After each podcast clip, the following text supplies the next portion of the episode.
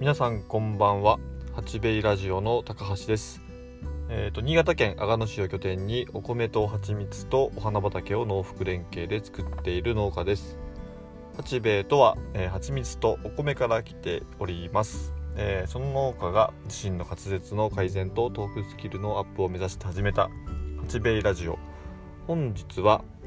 えーと、雑誌に掲載していただきましたという内容でお話をしてみたいと思います。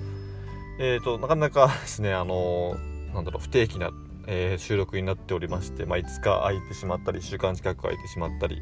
えー、はたまた、えー、まあ、1日2日でまたね、連続で上がったりすることもあるんですけれども、えーと、なかなかね、あの定期的に、えきちんと配信ができて、えおりおらずにですね、え申し訳ありません。えーとまあ、今日の、まあ、話す内容のですね、あの、まあ、雑誌というのがですね、えっと、農文農文教さん、えっと、農業の農に、えー、分ける、えー、半分の分ですね。にその協力の協と書いて農文教っていうそのまあ出版社さんがあって主にその農業系のまあ雑誌ですね。まあ一般のこのなんていうかな農業関係ない人からしてみるとえー、少しちょっとマニアックな、えー、とあの 出版社さんにはなるんですけども、まあ、割とその農業に携わる人たちにとってはあのー、割とメジャーなかなりメジャーな、えー、出版社になっております。えそちらの方の、え雑誌にどうなんですね確かその農文教さんのその期間地域といってまあえっ、と毎月とかではなかったったような気がするんですがあの格付きだったかその、まあ、四半期だったかに1回出るその期間地域というですねあの雑誌の中に、えーと、八兵衛の、えー、記事を取り上げていただけることに、まあ、なりました。でまああの事の発端からまあお話ししますといつだったかなえっ、ー、と7月確か7月暑かったけど覚えてるんですよね7月のえー、上旬だったかにですね、あのー、まあ、ちょっと仕事中にまあ電話が鳴りまして、あのー、まあ、その電話に出たところですね、えーと、その農文教のその機関地域という雑誌で、その今回ですね、その工作放棄地のまあ解消についてですね、あの記事をまあ書きたいというところで、あのまあ、八兵衛の方で、できればその八兵衛さんの方から、えー、原稿2000文字からどうだったか3000文字ぐらいだったかの原稿をま書いてもらえませんかという、えー、ご依頼が、まあ、ありました。そもそもねなんであのうちのことを、まあ、そんなねあの大きくやってるわけでもありませんし、えー、知っていただいたんでしょうかみたいな質問をしたところですね。あのー、えーと、環境省から表彰いただいたあのグッドライフアワードですね。あの2010確か18年ですね。2018年に、えー、いただいたその、まあ、グッドライフアワードというその、まあ、環境だったり、まあ、SDGs 関係の、まああのー、取り組みを、まあ、表彰しますっていうような、えーまあ、取り組みが、まあ、あってその第6回の、えーと、なんだ表彰というかその、まあ、エントリーをした時に、えー、環境大臣賞の、まあ、優秀賞を、えー、いただいたことが八兵衛ではありました。でそのなんかその記事をどこかでまあ拝見をしていただけたみたいでその記事を読んでと、まあ、とてもまあ面白い取り組みをされているので、あのまあ、そのなんていうかな工作の要はその期間地域というその10月今月まで出るそのえ、紙面がですね、まあ、工作放棄地の要は解消をどうしていこうかっていうのが、まあ、主だった、えー、テーマになるその、まあ、今回の雑誌や紙面になるということでしたので、えー、それ関係の、あのー、記事というかその、まあ、取り組みだったりその、まあ、いきさつだったりというところを、あのなんだろうなその文章にしてもらえると嬉しいですというようなお話がありました。でまあその例えばその、まあ、ラジオに出てくださいとかテレビに出てくださいっていうような、えー、ことは、うんまあ、何度か、まあ、ラジあったんですよね。でまあ割とそうまあ当初はやっぱり緊張したし今でもま緊張するんですが割とまああの離れちょっとしてきたかなと偉そうなこと言うつもりはないんですけどもあのなんとなくイメージはつかめるんですがその原稿を書くっていうことがまあまずないですよね あの書けないっていうかとかっていう判断の前に書いたことがないと。でまあそのなんだろうなそのコンクールとか何かあってねそのまあ作文みたいなことをしたりとか、補助金をもらうために何かその作文を書いたりっていうことはうん、まあ、あったりもするんですが、まあ、やっぱ誰かに添削してもらったりとかしてってやるやるんですよね。普通その補助金関係は特にそうですね。なんか自分で書いて、まあ、もちろんやる人もいらっしゃいますけどもなかなか仕事を持ってそれをっていうのがなかなか、難しいパターンもあったりして、まあ、お願いして人にまあ書いてもらったりとか自分のまあ思いをまあバーッと喋ってそれをまあ言葉として、えー、書いてもらう拾って書いてもらうっていうまあことなんかもあるんですけど、まあ、今回本当にまあ、えー、ゼロから書いてくださいということでうんできるかなというところちょっとまああのー、まあ、やらせてくださいと言ったんですよね。まあ、とりあえずまあでもせっかくのあの、まあ機会ですしそうやって、まあ、これも何かの、まあ、ご縁だなっていうふうなのも思いましたので是非やらせてくださいただちょっとね何を、まあ、どういうふうに書いていいかもわからないので、まあ、そのテーマだけちょっとねなんかそのキーワードじゃないけども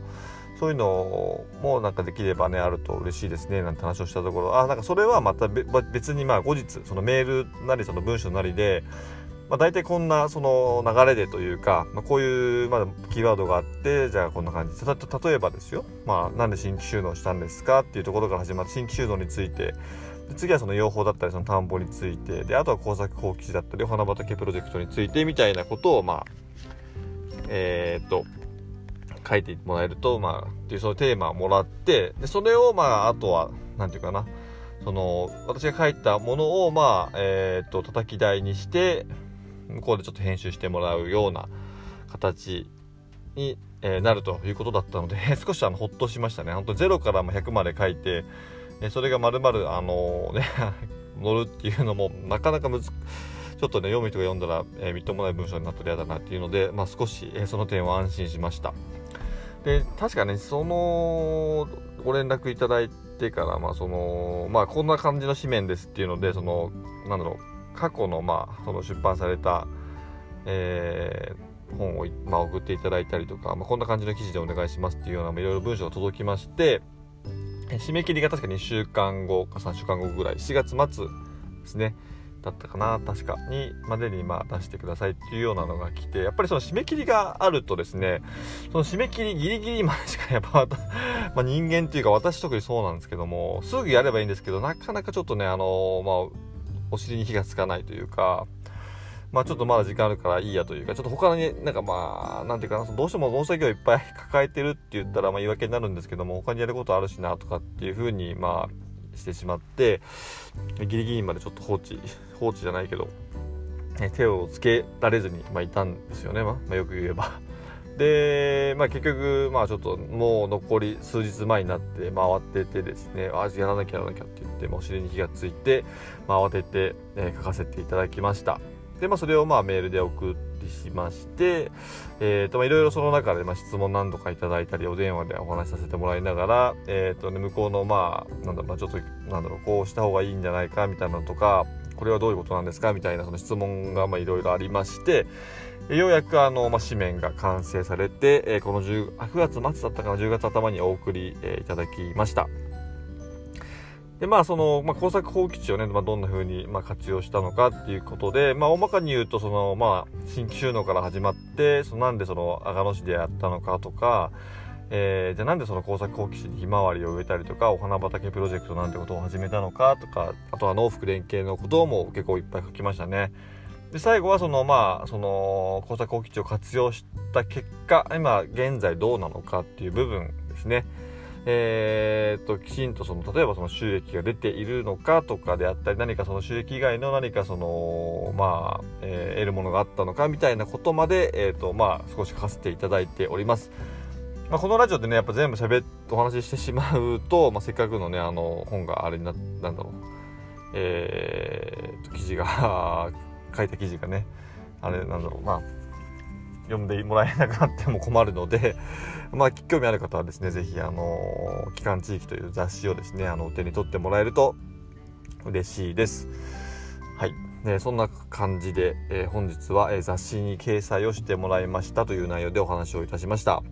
えっ、ー、と、今日の新潟県阿賀野市ですけども、えー、10月にま入っていまして、だいぶ、ね、涼しくなってきました。で、今日、昨日はあれでもあれなんですよ。その台風のその何号だったかな忘れたんですけど、日本列島のちょっと下の方を通った、えー、台風の、えおかげだったのかな。昨日まですごい暑い日が続きまして29、30度ぐらいの日がまあ1週間近くかなもっと短かったかななんですけど数日は続いて、まあ、割とその作業するには結構きつい感じではあったんですけど、まあ、打って変わって今日はですねあの雨が降って気温も20度ちょいぐらいまでしか上がらずまあ寒い人にとっては寒いしまあ私なんかはちょうどいい感じだったんですけどもなかなかその寒暖差がすごく大きな、えー、時期になってきましたね。で夕方朝夕はほんとすごく涼しいし、まあ、窓開けて寝ると寒いぐらいです。うんまあ開けて寝る人はあんまりいないかもしれないですけど。でまあそんな感じでそのだんだんそうやっぱり冬秋にま向かっているな、まあ、秋になってるんですけども本格的なま秋に向かっているなっていうところと、えー、ま、冬も近づいてるなっていうところで、まああのー、私が住んでいるその阿賀野市の、ま、旧水原町というところにはですね氷湖といって、えー、白鳥のまあ飛来地があるんですよね。白鳥のまあ餌付けに初めて、まあ、日本で初めて成功した場所とかって言われてるんですけどもまあ、そういったところにも今もう白鳥が、えー、来始めたというニュースもありましたので、まあ、やっぱりもういよいよ、まあ、秋が来て冬が来るなというところです。ただねまだ作業も、えー、とまだいっぱい残っているというかミツバチのまあえー、っとまでの、えー、段取りをいろいろしたりとか